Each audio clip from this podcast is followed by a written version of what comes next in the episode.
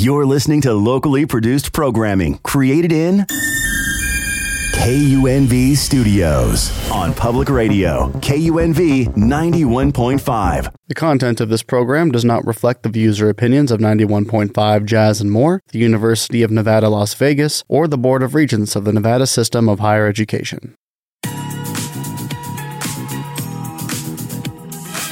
Good morning, and thank you for joining me for The Scoop with Tanya Flanagan. I'm so happy you decided to wake up and start your day with me. Here on The Scoop, where we talk about life, joy, funny moments, trending topics, and so much more. We promise to keep you in the know and find out what you know. So, let's get started.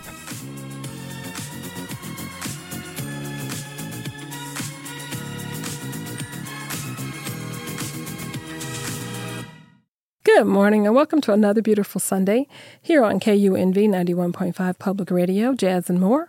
I am so excited that once again you have decided to rise early and join me, Tanya Flanagan, here on The Scoop for a short conversation. I hope you all are feeling well and recovering and enjoyed tons of turkey. We recently just enjoyed Thanksgiving just a couple of days ago, and I know we tend to eat and indulge in turkey and dressing and sweet potato pie or pumpkin pie, apple cobblers, and cakes. So I hope you have had a couple of days to let those good flavors just kind of be a good memory and reintroduce that exercise routine, or at least the promise to reintroduce it. But Christmas is just around the corner, so we will be indulging once again. But this morning, it's early, it's beautiful. I hope you have a cup of coffee and or tea or whatever it is you like. I am excited to welcome a friend to chat with me this morning who I've had the pleasure of knowing for a few years, and I think her story is interesting, and I hope that you find it insightful as well. Her name is Kim McCoy. Kim McCoy, welcome to the show. Thank you.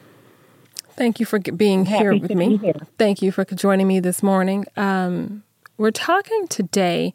I often do a segment that I sometimes call Man on the Street or Woman on the Street, where really it's just a moment to take a look at someone in our community who seems like an everyday person, but in their own way is dynamic and is a hero. I think we each have a story to tell and something to share. Kim is both a mother, she is a job, and she also is a first lady. And I began to think, what life must be like and the responsibilities of being a first lady, because we often see the role. And let me just preface that with, I don't know if all churches are the same, but Black churches are definitely their own culture. So as I was growing up in the church, the first lady, the wife of the pastor, has such a dynamic and prominent role and so many expectations. But yours is even more so because you are a preacher's kid. So your mother was also a first lady. And I wanted to talk with you about how you manage and balance and the demands on it. So first, let's talk. You work for Clark County School District, and you are a business teacher. So what school are you at? What do you do in that role? How does that work? What does that look like during the week? What does it look like during the week? I am a proud business teacher in the career technical educational field, which is also most, I want to say, recognized as the STEM. I'm a STEM teacher. So I teach courses that help my marketing students be able to receive 9 to 12 college credits and free at that, but they have to pass 2 curriculum, end-of-the-year program tests and workplace readiness tests. And also, those students are involved in what's called DECA, which is an International High School Marketing Association. And we just left a leadership conference in Austin, Texas, and it was very fulfilling. And what I like best is I had one student that succeeded in his area of expertise with a 99% in what's called a role play.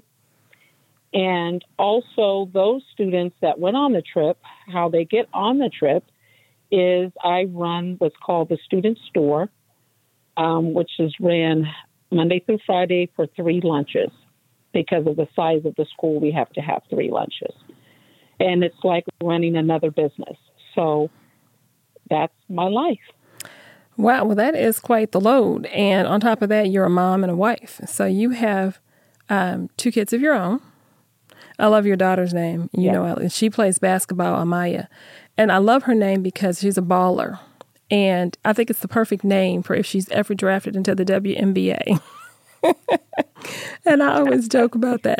I can't wait for her to get drafted into the WNBA so I can hear them call her name.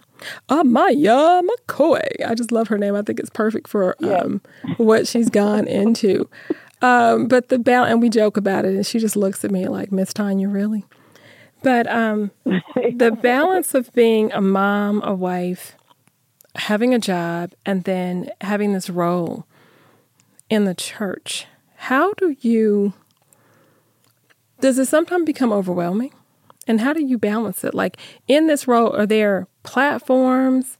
It's like when I think First Lady, in a way, it's like you think of Michelle Obama. You think of Hillary Clinton. You think of Barbara Bush. You think of, you know, it's the First Lady title. And so with that comes platforms and initiatives, or should I say, does it come with platforms and initiatives and programs? Like, what does it look like on the faith-based side of being a First Lady?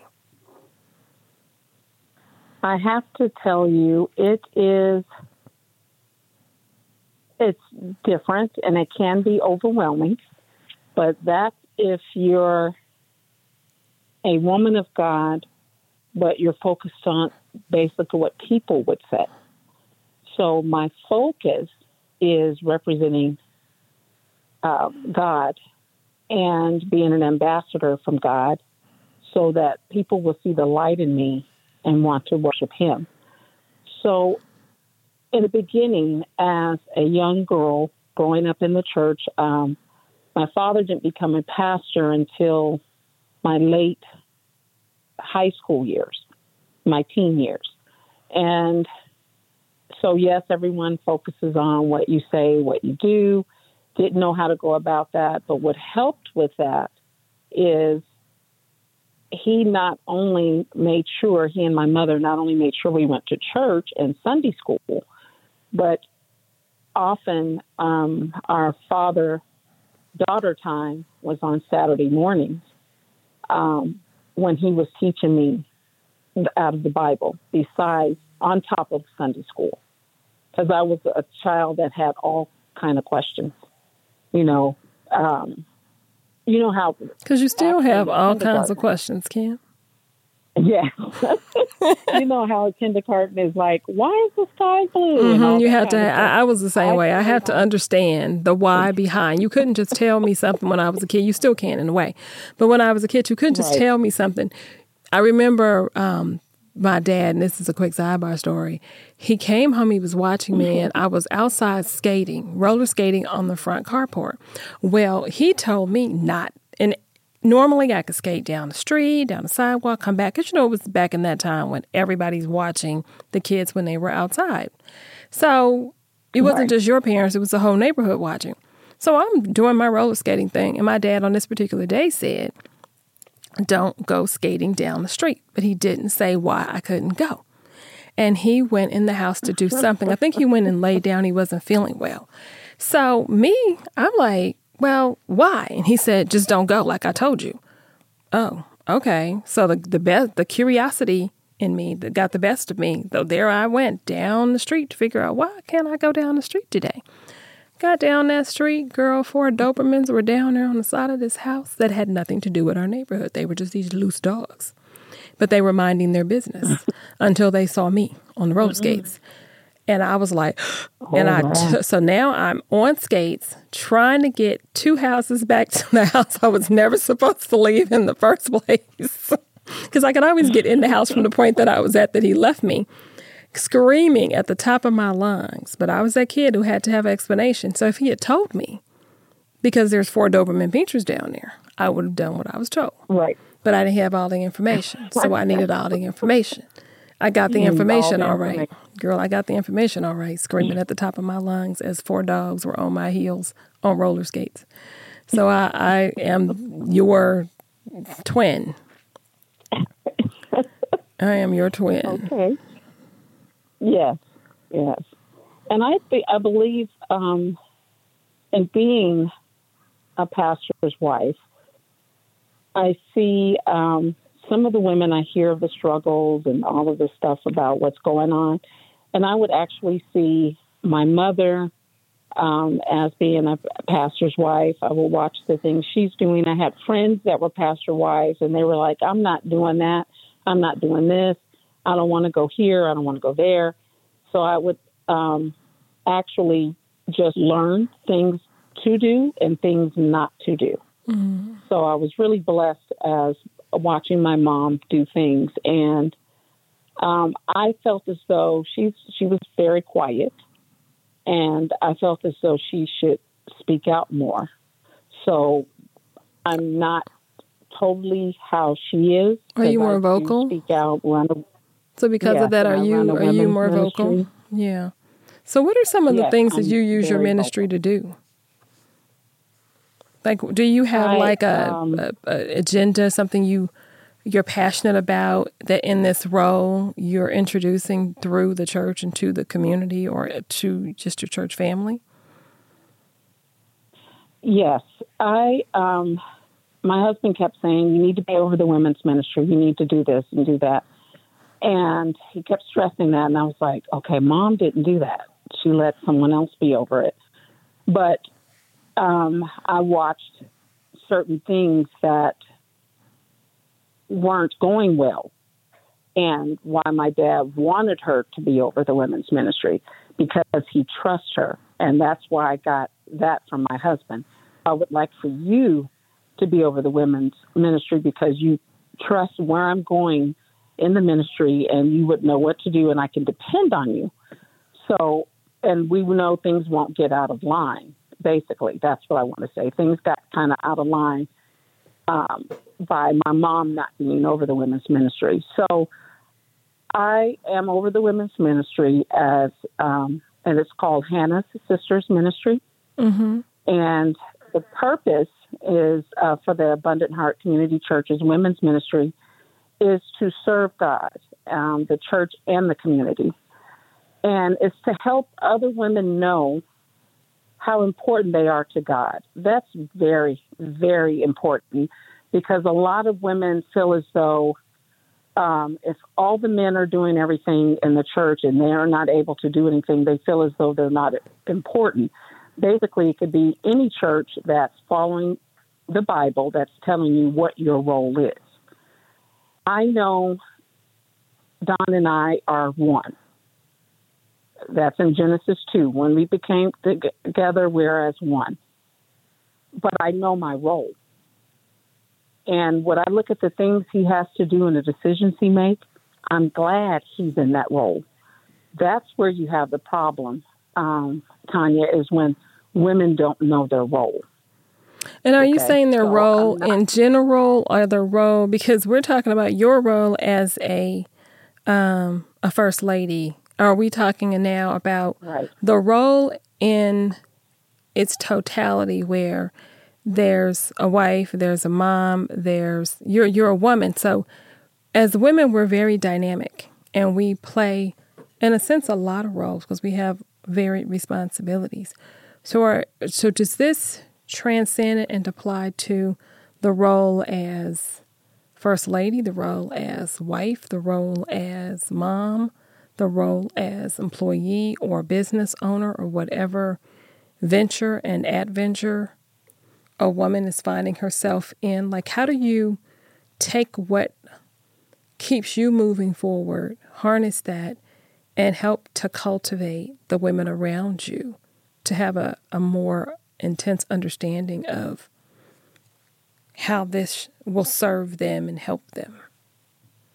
Because I've seen you do some of that. How do you, what's the essence of how you're taking what you understand and using those lessons to help shape other people so that they have a better understanding of women? What their role is? Mm-hmm.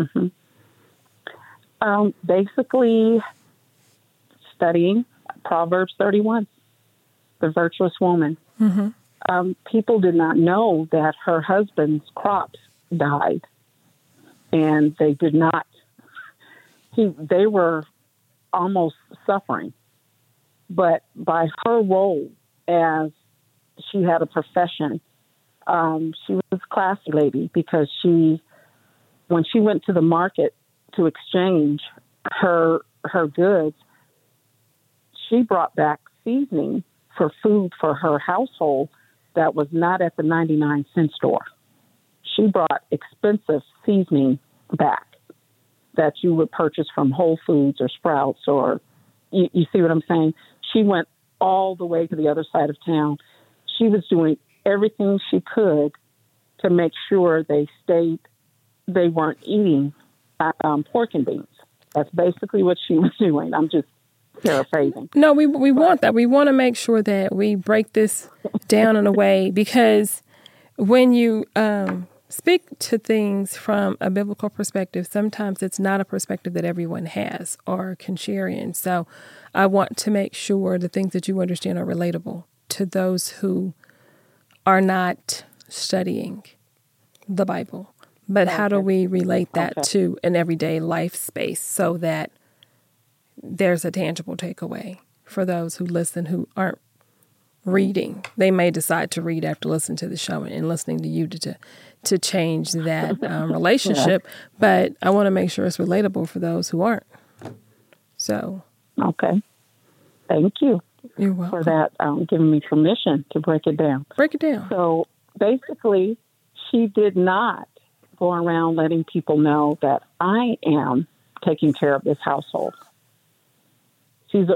Everyone was looking up to the king. When he went out with his friends to talk to them, he was not ashamed that his crops were dead and that he was not being the man of the household.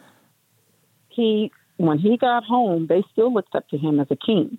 But when she arrived home, they rolled out the carpet for her because she was the kids and him, because she was and still cooked. And what I really liked about her and her role, how did she keep all of this going? How was she able to take care of her house, take care of the kids, do everything? She had maids.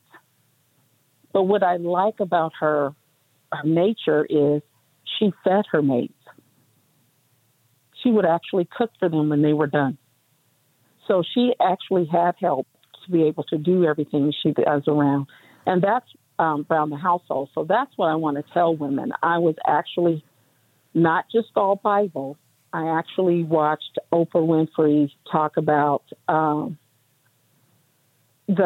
was a show on Black Society about how we spend all of our money on clothes, brand name clothes and everything like that. She says, but the problem with women that are currently working, Black women, they can afford to be able to have a maid. So I actually have a maid to help me assist, with the household. And I also work, I spend time with my children. I'm at a school where it's predominantly Mormon. So I take on their aspects as far as they meet with their children every morning at 6 a.m. at the church for seminary. And I told my son, we're not going to go anywhere at 6 a.m. in the morning because we're barely pushing out of the house at 6 a.m. But at 6 a.m., we meet downstairs, and he and I have scripture and prayer time together. Okay. And then I make sure as a wife that I spend time with my husband. We even have date nights where we pick once a week to spend time together. If we get so busy in the ministry and at work and everything with the kids, just by me, if he says, I'm just going to get a green smoothie at Tropical Smoothie, I will hop in the car with him because I feel quality time. It's just me and him right now. And I feel like that's a date, going to get a green smoothie. So it's all about knowing your role accepting your role and not focused on pleasing man. That was my problem growing up as a young girl. I would often want everybody to be happy. Everybody had to be happy in my circle. And my dad would tell me, Kim, everybody's not going to be happy. Everybody's not going to accept who you are. So it's in the other world, you think that's in a world with no chaos. That's the way, you know, you want everybody happy, but in the real world, that can't happen. So it took me a while to learn that. Mm-hmm. So in finding that in the ministry, if I do something one way, somebody's not going to like it. And I find that on my team. I have a team that helps with the women's ministry. I have a team from age 18 till the late 50s, all the way to 70s. Even I have a team member that is age 70. So if you mix your team up that way, that the different ideas and everything will help bring the women engaged into learning the Word of God. And it can be different ways. We could have a pastor's wife. We can go to a retreat for women. It doesn't have to be the pastor's wife. We can have a retreat for just the women. Like I said, it could be a spa day. We can have prayer breakfast, different things. That's why I have a team from age 18 all the way till 70 is our oldest. That is really cool. I mean, I think what I love the most about what you said is it, in tuning into watching you explain everything, it's understand and the importance of understanding your role. It's also recognizing the relationship, like there's a role attached to each relationship. And so there's a balance and continuity in understanding your role and the attachment to each relationship. Like there's one certain things you'll do with your husband as a wife, certain things you do with your children as a mom, certain things you do with your students as a teacher, certain things you do with your girlfriends or people that you know as a friend, and then the role that you play also in terms of being a leader and an exemplary role model as a first lady to the women in the church, being over the women's ministry. But it was just really nice to hear the understanding of how it can be this from the smallest things to the larger things that create the connection and keep things balanced, whether the simple part of going into getting in the car to go get a smoothie because it's quiet time or it's time together with your spouse. Yes. And so I just think that mm-hmm. it's a beautiful way of looking at how to keep the focus. And at the same time, recognizing that as a woman, you mentioned having a maid. We often try to be so many things to so many people. Like moms are invincible. They're all powerful. And even though there's dad, mom, mm-hmm. the reality that you do not have to do everything alone. And that's what help is for. And having the maid is recognizing that, yes, I could, but if I when you can have those resources, and maybe it's not having a maid, but maybe it's having a network, because not everyone has. And You're right. You can. There's also the prioritizing of how we spend our dollars so that we can direct them accordingly. So if I didn't do lunch out or I didn't buy whatever designer shoe or handbag or whatever, I would have this money this month and I could have it made so then I could get quality time back. It's how I'm spending the dollars, but I can get the quality time back. And the quality time allows me maybe to have exercise time or meditation time or time for lunch with the girlfriends or just not spending all my time trying to mop a floor, fold clothes, wash clothes, dust furniture. It's time I can now take mm-hmm. and spend with my family because I've prioritized what's important, how I'm spending my resources, what I am aligning my resources with. And so I just think that puts in perspective the value of relationships, money, time. It just put in perspective the value of relationships. Yeah. Yeah. Yes. We are we're winding down. We're into our last 5 minutes of the show. It's been really enlightening for me, and I hope it has been for our listeners, to get the perspective from you as a first lady, as a mom, as a wife, the nurturing, the natural nature that you have to teach and to share. Because I think that's a lot of what being a first lady is about. Am I wrong? Am I right? The naturalness to teach and to share and to guide. That's natural. Yeah. Yes, you're right. It's natural. And I want our women to know that they mean a lot. When Jesus came back, the first person he told is to tell them that I'm alive was a woman. It was Mary Magdalene. And a lot of the women in the Bible are part of his lineage. Rahab was a former prostitute. And she hid the spies out. She hid the spies so they can do what they needed to do in the city of Jericho.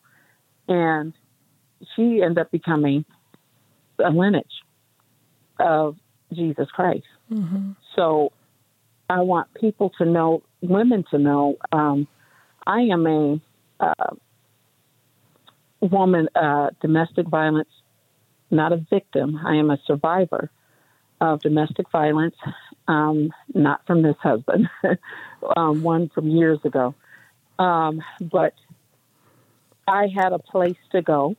Mm-hmm. I had a place to come home, to be with my father and my mom once again, and to get myself in order, to get together, actually went to counseling, whole nine yards, because my father says, I'm your pastor, but I'm not an expert in that. So you have to go get assistance. So I became a hero at Safe Nest because I never looked back. I never went back. And because I read the story about Tamar in the Bible. And I introduced them to Tamar, so they were able to use biblical, counseling. So, but with that being said, as Hannah's Sisters, that ministry, I want us to be praying women to learn the word of God and to help others. And that's my vision. That's my goal, is to get a house. And your neighbor may be part of Hannah's Sisters, and you won't even know it, for women that are dealing with domestic violence and have no place to go. So that's my vision that I'm looking for, and I need the assistance with the team. That's the ministry that I'm looking for, is to own homes, open up homes for women that are suffering from domestic violence. Wow. That's beautiful. Yeah. I love it. And congratulations to you on being a survivor. The clock is slowly ticking out on us. Is there, as we run down into the last minute, quickly, any invitation or a way people can contact you to become engaged or to learn more, just to come and listen, if there's an opportunity just to listen to a program you're having in 15 seconds or less, just how to reach you? Okay, I can be reached online at abundant-heart.org. And we would have all the events listed there. And you can also click on the Hannah's Sisters Ministry events, and that way you can contact me. Perfect. Thank you so much. It's been a great conversation. Thank you to everyone who's tuned in. We are out of time. These great conversations always go by faster than we expect. Wish we had more time. But I thank you for getting up again on a wonderful Sunday morning and tuning into the show. Have a wonderful week. Stay healthy, stay safe, and be blessed. I want to thank you for tuning into The Scoop with me, Tanya Flanagan, and I want to invite you to get social with me. I'm on Facebook and Twitter. My name is my handle, Tanyaflanagan.